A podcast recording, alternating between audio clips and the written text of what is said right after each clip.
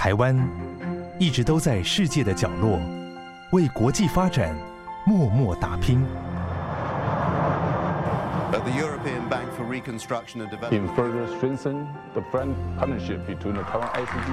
接轨全球，分享台湾经验，这里是国和会。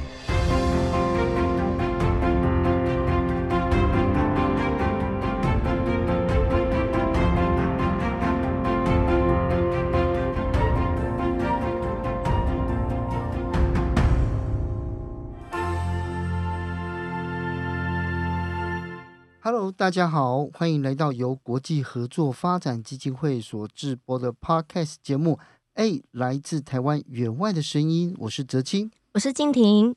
在今天进入节目之前呢，我们照惯例也是先让大家听听一段来自员外的声音。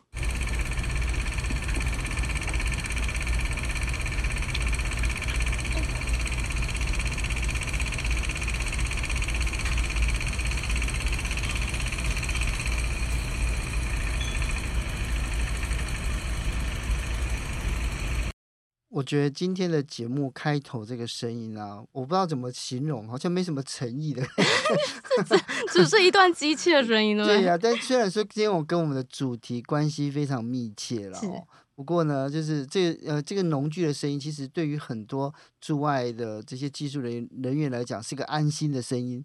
代表工作也在有在进行，有在进行这样子。对，但是呃，听众朋友已经听了啊，这是什么东西？那静婷要为大家来解释一下。好，这这一段呢，是我们加勒比海友邦圣露西亚呃农民帮我们录下来的，他这是他们的中耕机，整地用的中耕机的声音哦，哦是在示范农场的农业机具。是那那可能朋友们不太了解圣露西亚在哪里哦。那圣露西亚呢，它在东加勒比海。都啊，那它是算算算是小安地列斯里面的其中一个。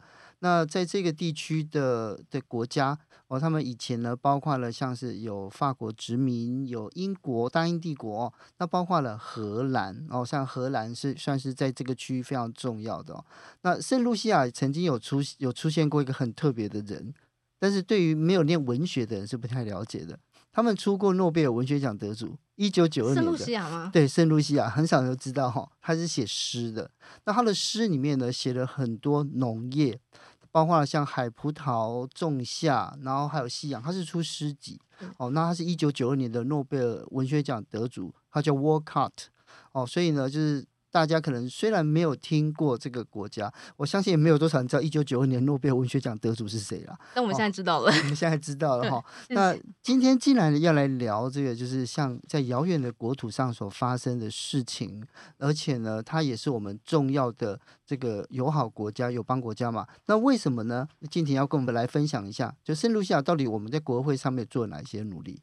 其实我们这个要回归到就是前几集嘛，刚好我们时副秘书长和嗯严处长刚从就是 COP twenty six 的会议回来，那所以呢，他们也提到了很多就是呃现在就是国际上对于气候议题的一些。呃，意见。那当然，对于就是目前就是各国对于农业因应气候变迁的做法，很多呢也都是会聚焦在如何透过科技的工具来辅助、协助来提供农民对抗气候的韧性。嗯、对，那所以像这些农业机具啊等等等，其实都是辅助我们农业计划的一个很很重要的工具。哦，对，所以无论是农业机械或者是科技，都是在面对二十一世纪的人类的这个。农业耕作一个非常重要的突破。那既然呢有这么一套因应气候变迁的农业生产方式，那我们今天就邀请到王云平副处长啊，这是来自于技术合作处哦，来跟我们聊一聊，就到底国会是如何进行科技来助攻的这个农业员外，那同时呢也来因应气候变迁的挑战。那我们一起来欢迎王副处长，副处长你好，副处长你好，泽清老师好，建婷好，各位听众。朋友，大家好。是你跟那个静婷，你跟王副处长认识非常久，对不对？对，刚刚我们在闲聊的时候提到嘛，其实我、嗯、我第一次去尼加拉瓜出差的时候，就是当时就是王副处长接待我们那个团。嗯，不过因为今天呢，呃，我我也很特别的，我们邀请到王副处长来跟我们聊的是这个农业科技、科技农业怎么样来帮助这个友邦国家来这个因应气候。气候跟粮食的危机哦。那因为大家可能不太了解，像经理虽然一开始呃也有分享到了，到底农业科技跟科技农业在二十一世纪的今天，或者说在台湾，它是一个什么样子的一个技术呢？呃，事实上，我们这就要从农业的源头讲起。嗯，那在呃人类的文明里边，其实所谓的农业生产，它就是呃人类他去观察我们自然界的这个呃各种植物，我们去观察它的规律，那再搭配上了当地的气候、当地的土壤，我们就选择一些适合的植物，嗯，那加入了一些人为的操作，那来达成这个农作物，也就是粮食可以被我们。有规呃有计划的生产这样子的一个呃作为呢，就是我们的农业。那因此呢，我们就可以说，农业事实上去克服气候的挑战这个事情，是本来自古以来就不断的在发生的事情。那不管是在遇到低温的时候，我们应该怎么样透过灌溉去处理呢？那那遇到这个旱灾的时候，我们应该怎么样子透过呃施肥去改善它的生产状况呢？这些其实是农业的技术本身就已经存在的一个技术，哦，本来就有的。对，那只是说今天当我们面对气候变迁这样子一个大尺度、大规模的一个温度的变化、降雨形态的变化的时候，我们要怎么样更进一步的去修改我们过去的这一些既有的生产的习惯，或是田间的技术呢？这这就是我们的科技的切入的点哦，所以所以副处长的专业是农业，然后在台湾，其实，在台湾学的农业，到海外去的时候，你要面对完全不同的气候、土壤、耕作形式，甚至于是物种嘛，对不对？所以会不会有从头再来的感觉呢？从头再来倒是不会有啦，但是要整个调整思维哦，是有需要的这样子。对，因为这是这也是我们的技术团很重要的一个呃面向，就是说我们要因地制宜。因为事实上，对农业这个技术而言，所有的生物它的规律、它的这个基本的定律是一致的。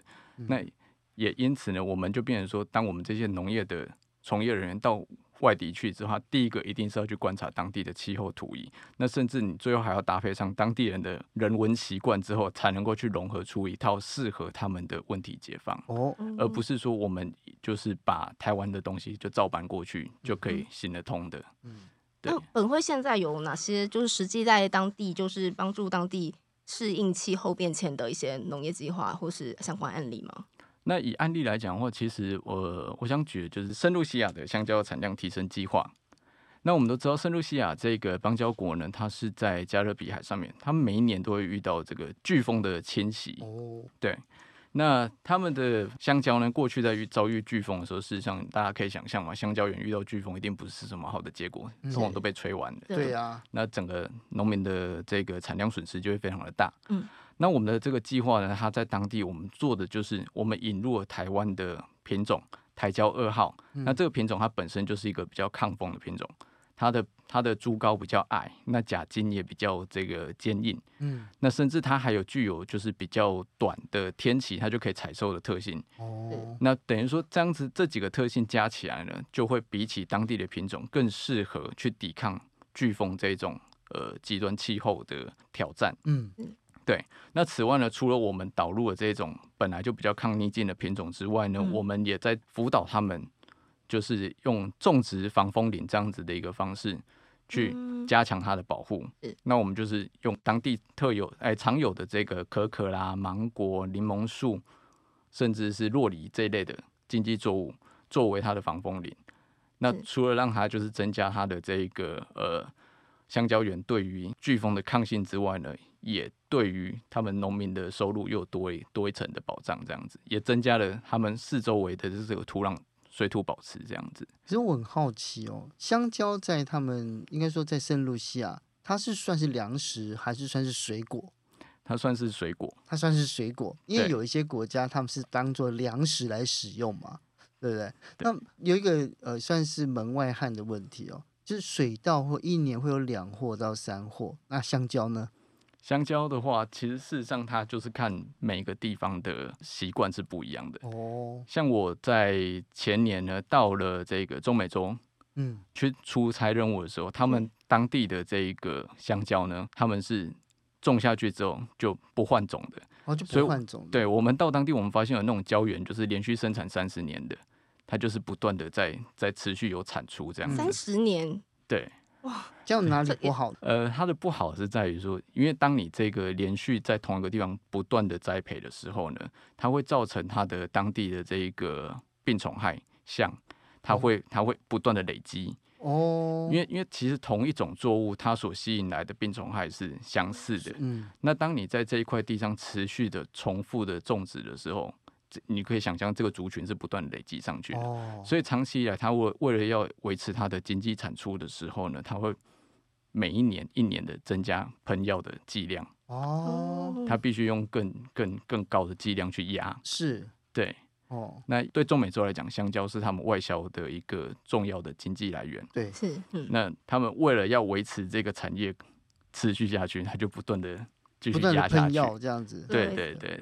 那那其实圣露西亚他们刚好就介于中间，因为圣露西亚它其实过去香蕉也是往呃欧盟往大英国协去、嗯、去销嘛。英国对，嗯，对，所以他们也是持也是类似这样子一个模式，但是他们跟中美洲大陆的不一样，因为它是海岛型的，所以它在飓风的一个威胁之下的时候，这样子的一个模式对他们来讲就不是那么适当，常常就会连根拔起的。对对对对，那相对来讲，我们就回到台湾。那台湾的香蕉产业来讲，因为我们也是海岛，我们也是有台风，所以我们的方式就是我们会。再加上，哎，台湾有这个香蕉黄叶病这种很严重的病害，所以台湾本身来讲，我们就是香蕉种植的地方，有时候会跟水稻田也会去轮作，会去会去每隔一阵子就换个地方种植，所以台湾就是处于一个就是，也许种个一年我就换掉了，换地方了这样，所以台湾的品种对他们来讲会更在抗风的这个韧性这部分是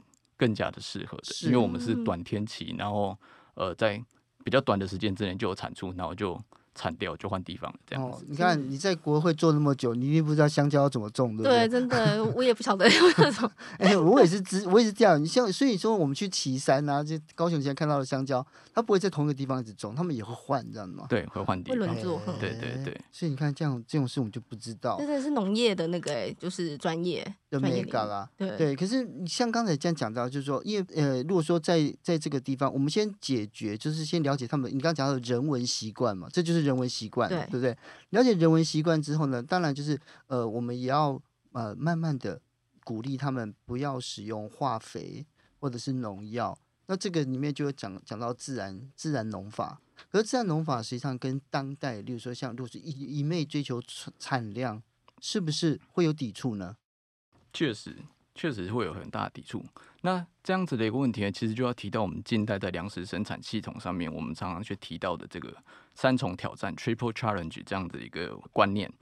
这这三个挑战呢，分别是在生产面，我们要确确保粮食的安全；在环境面呢，我们就要顾及降低碳排放，还有环境友善。那在永续面的部分呢，我们就要考量农业的韧性。那这三大挑战其实要同时符合。确实是有非常大的难度的，对呢。其实最简单来讲，我们就想说，过去我们呃在农业栽培观念上面，就是想要产量更好，品相更漂亮，嗯，然后农民可以有更高的收入，嗯，那因此我们就是用这个呃化肥、化学的这个农药，效果最好，效果快这样子。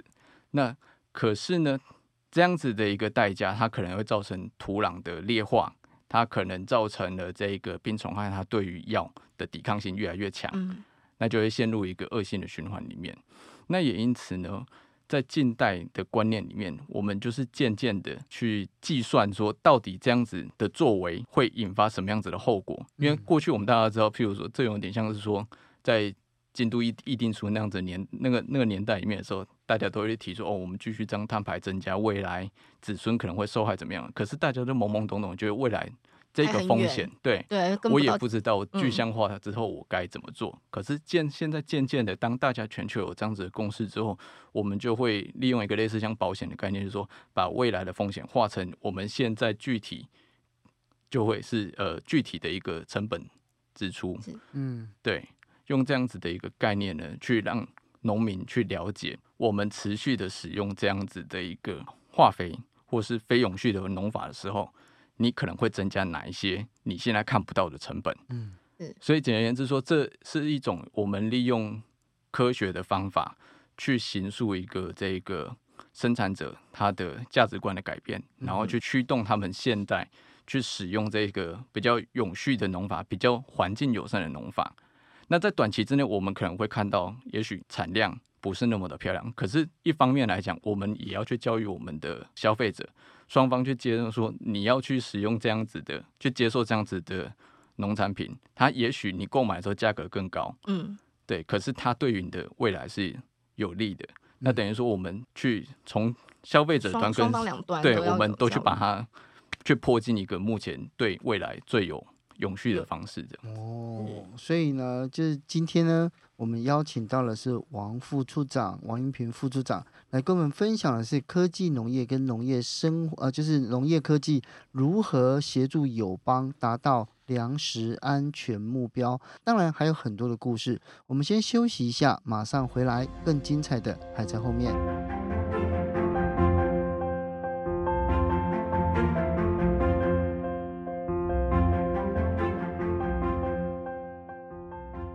欢迎回到 A 来自台湾援外的声音。今天延续 COP26 所讨论的气候议题，但是呢，我们更聚焦在农业领域上面的气候调适。继续来跟国会技术合作处王云平副处长来聊一聊，如何透过科技来协助我们的农业的援外工作。那在这里面呢，其实我们可以看到，就是呃，原来农业跟有跟应该说。它的细节这么多，但但是呢，我们要怎么样将它实际的应用在员外工作上面？那呃，副处长有没有什么样的例子可以跟我们分享呢？在拉美地区呢，我们事实上目前国会计划里面呢，有许多都有运用这个气候智慧农业概念所推动的计划。例如说，像在圣克里斯多福的这个农业因应气候变迁调试计划，这部分呢，我们主要是在克里斯多福岛呢。呃，建制了四个卫星气象站，嗯，那他去持续的收集他的呃整个岛全岛各区的气象资讯，那呃收集了这样子的资讯之后，再把我们驻团辅导的这些农民的田间的状况做一个统合，去去呃做一个整整理这样子。嗯，那我们希望达成的目标呢，就是说利用这个气象预报的方式呢，会诊我们目前农民。所收集回来资料，我们去制定说，到底怎么样子的气候的这些数据会在农民的收成里面造成灾害？等于说，我们去定义灾害的这个临界点。那用这样的方式，我们去呃，在我们系统里面自动去计算说，怎么样子的时候，我们要发出警讯。那透过当地人最常使用的 WhatsApp 这样子 APP 呢，去推送这些警讯以及你可以应对的资讯给我们的农民。希望用这样子的方式呢，去。去提升农民应对这些气候。嗯，所以您说的是那个，它会有一个 app，就是可能会提醒他说，现在可能气候有阴影，像赖群主一样的吧？对对对，他就是 WhatsApp 上面的群主。哦，他就是群主。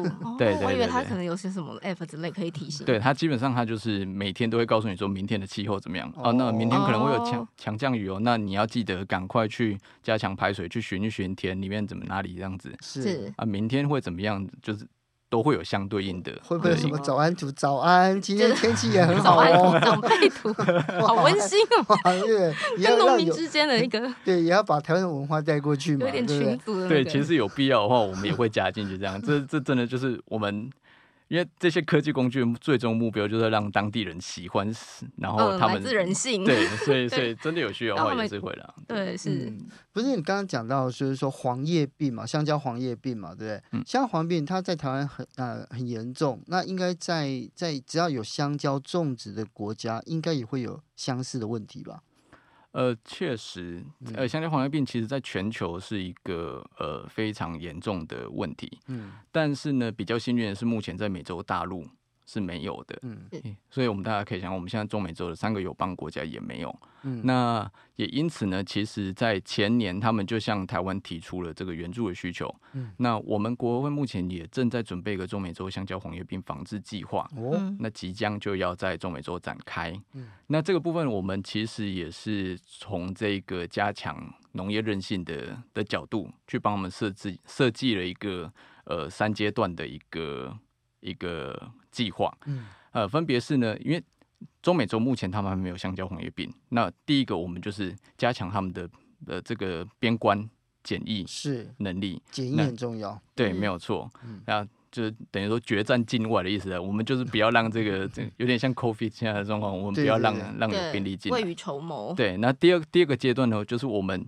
假设不幸的这个病跑进来了，嗯、我们要怎么样子加强他们这个通报系统的透明度？嗯，我们要怎么样子呃训练地区人员，让他们有足够的警觉性去了解，这可能就是这个毛病这样子。嗯、那第三个更这个呃永续的一个解决方案，就是我们导入了台湾的对于这个香蕉黄叶病有耐性、有抗性的品种。哦，对，希望在中美洲生根。那就是说，让他们这样子，等于说有从决战境外到到减缓这个病害的传播，到甚至到最后说真的都没办法了，你还有一个有抗性的品种在那边，是这样子，用这样子的一个不同层次的解决方案呢，去希望让整个中美洲的这个香蕉产业的韧性提升。嗯，好。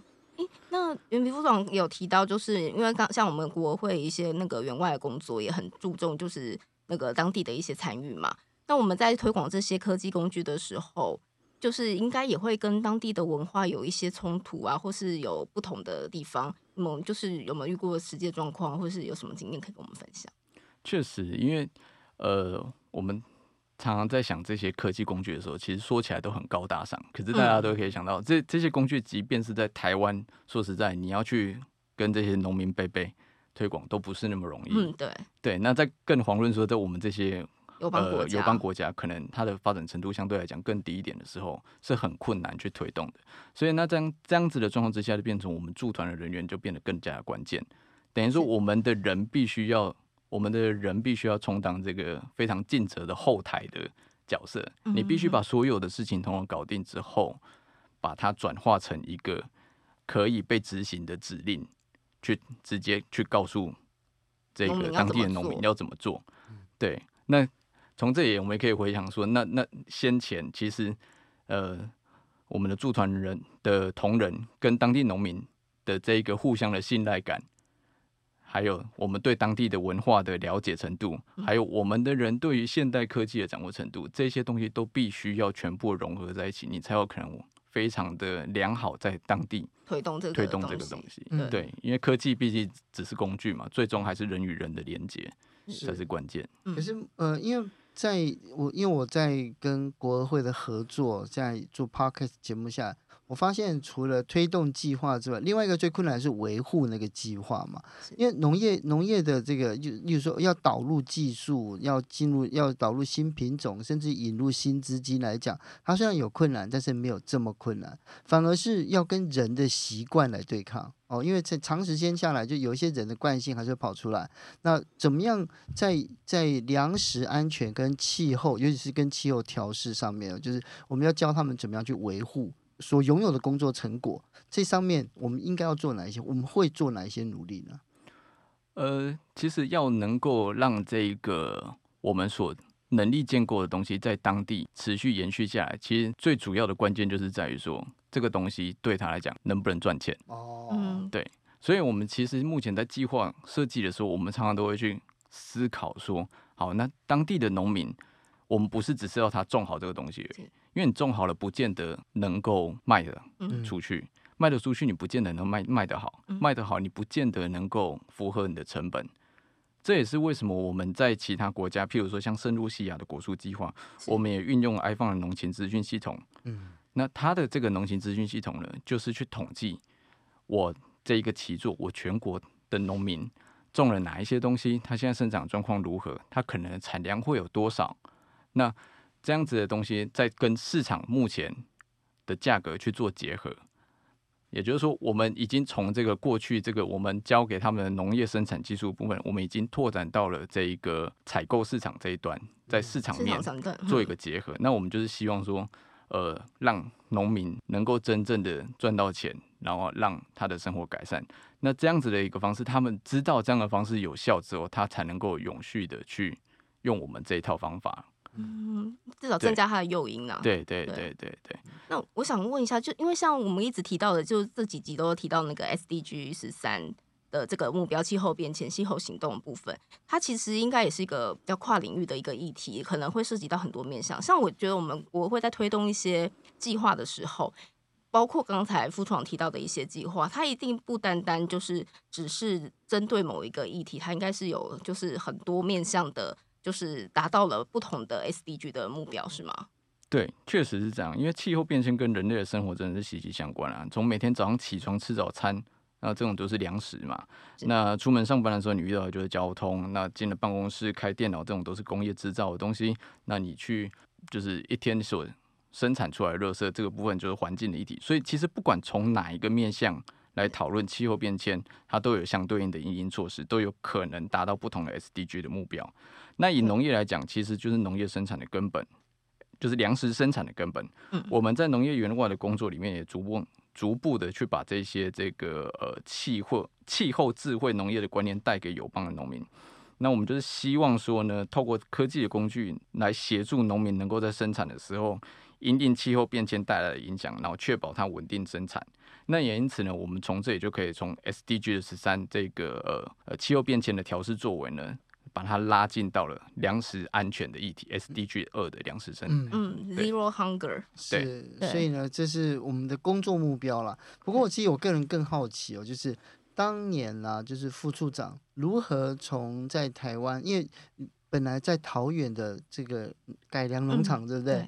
然后后来为什么一路会走进去，就是我员外的这个事业，一直到今天呢？这个这个说起来比较尴尬一点了，但是也是一个很实际的原因，就是因为收入了。哦。对，因为是对，因为其实以员外这一个行业来讲的话，因为他在外国外所要面临的风险，那你牺牲的是正常生活是比较多的，嗯、所以不可讳言，他的收入确实是比。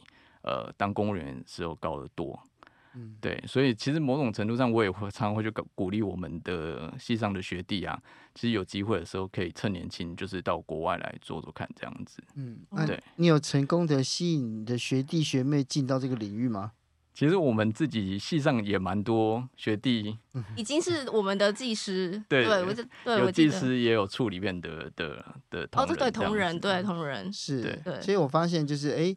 呃，这个国合会里面，同事跟同事间的恋爱非常多嘛，有一些这是最最主要的来源之一，是不是？可能从从校园的时期就开始，从同学院开始输入这样。对，那最后面静婷有没有什么想要跟我们分享的？我其实还有一些很好奇，就是因为副处长他经验比较难得，他就是不但有驻外的经验，然后又就是回到国内就是工作，然后现在是担任就是管理职嘛。那呃，副长自己在就是国内和就是。呃，国外都有就是工作的经验，你自己的心境上有没有什么不同的转换啊？然后对于后辈，如果未来就是有其他的就是年轻人，像驻外的同仁，你会鼓励他们回来吗？还是请他们赶快逃走？感觉静婷给我这个机会，因为我刚刚只提了这个现实面，就是说在收入方面的的部分。是。那事实上，其实在我进到国会之后呢，我才发现，呃，从驻外。这里从驻外生涯讲起好了。事实上，一开始我所抱持的目标，除了在我自己个人的收入的提升之外，其实我懵懵懂懂，并不知道我可以获得一些什么。是。可是当我到尼加瓜工作之后，我发现那真的是开启我人生的就是另外一个视野，这样子。是。对，因为过去来讲，我是一个在农业改良场的时候，我是一个农业的专业技术人员。嗯。也就是说，当呃我面临问题的时候，我都是以技术本位去探讨这个问题。可是当国外的时候，你就会发现你这套其实好像走不太下去。嗯、对，因为我必须要去了解当地的人民的生活，了解他们真正迫切的需要是什么的时候，我才能够提出适当的解方去解决对他的问题。嗯、那在这样子的一个过程里面，其实你就必须要去跟你自己原本的立场要去碰撞，要去思考。嗯、那那在这个过程中，我觉得呃，整个心态的转变是非常巨大的。嗯，对，那。在国外呢，我也完成了从这个技术人员，那一直到管理职人员这样子。那从到管理职人员的时候，你就必须除了你面对的是农民之外，你主要面对的对象是对方农业部的官员，甚至是对方的总统，他会透过呃我们的大使馆，我们透过大使告诉我们说他有什么样的期许，嗯，对方需求。对，那这样子的一个状况之下，你看事情的尺度就不是在。这个技术层级，你必须思考说，哎，我可以在他的农业政策上面，我们可以给他什么样子的建议？着力这样。对，那在我们在设计这个计划的时候，我们应该怎么样子的把所有的人全部拉进来，做一个彻头彻底的改变？那这是一个非常巨大的一个成长。那到后来呢，我也因为个人的生涯规划关系，决定再踏回来国内的时候，我发现这又是另外一种有趣的开始。新的学习。对，没有错。因为过去来讲，我们等于说在这个呃技术的供给与需求端的时候，我们是比较靠近第一线，去把这个技术提供给我们的友邦人民。可是当我回到这里来的时候，我们比较是。哎，我接近了国内的这一个呃，我们的主管机关，也许呃是外交部也好，或是国内的大众也好，我会发现这完全他们有不同的期许。那在这个过程中，我如何用我的技术的专业，如何用我过去在第一线管理的经验作为桥梁，把两边的这个需求全部串接起来的时候，我觉得这是一个非常有趣而且非常有挑战性的工作。嗯，所以。严格算说起来，我觉得国合会这十三年的经验对我来讲，是真的是收获远大于我所期待的非常多，因为他他完成了我我个人这个。职涯这种非常多面向的这个眼界的成长，这样子，真的就格局都改变了。从本来你你说只是看到一些农业技术上问题，然后整个后来要提升到看到国家的层次，嗯，对。所以呢，在这边呢，我就是相信了，我觉得年轻的朋友如果听到这个王副处长的分享哦，无论是自己的专业以后可以投注是吧？呃，在什么样的领域，或者是在年少的时候、年轻的时候呢？如果你有一技之长，也欢迎加入这个国合会的行列，一起来从事员外哦。那你靖婷身为这样子国会的一份子，你要怎么样呼吁年轻人呢？嗯，希望就是对于员外事务有兴趣的年轻人，也都就是可以加入我们的团队。然后，不管是透过外交替代役啊，包括我们技术合作处有外交替代役，现在有大专青年计划。还有我们人道援助处也是有海外职工计划，或者是就是甚至就是呃，像我我在人力资源室嘛，所以顺便帮我们自己宣传一下，就是也可以就是透过招募来加入我们的团队，然后一起我们为国际合作业务来打拼。是，所以呢，今天非常感谢王云平副处长来跟我们分享哦。那无论呢是这个 SDG 十三哦，或者是 SDG two，都让我们有了更多的认识。那下一集呢，我们将进入 SDG two，就粮食安全的主轴，那跟大家来分享，在尼泊尔与当地人一起走过灾后重建之路。那再一次感谢王副处长，感谢你，谢谢你，谢谢，谢谢云平。那也请记得订阅订阅。我们诶来自台湾员外的声音，我是哲青，我是静婷，我们下周再见喽，拜拜，拜拜。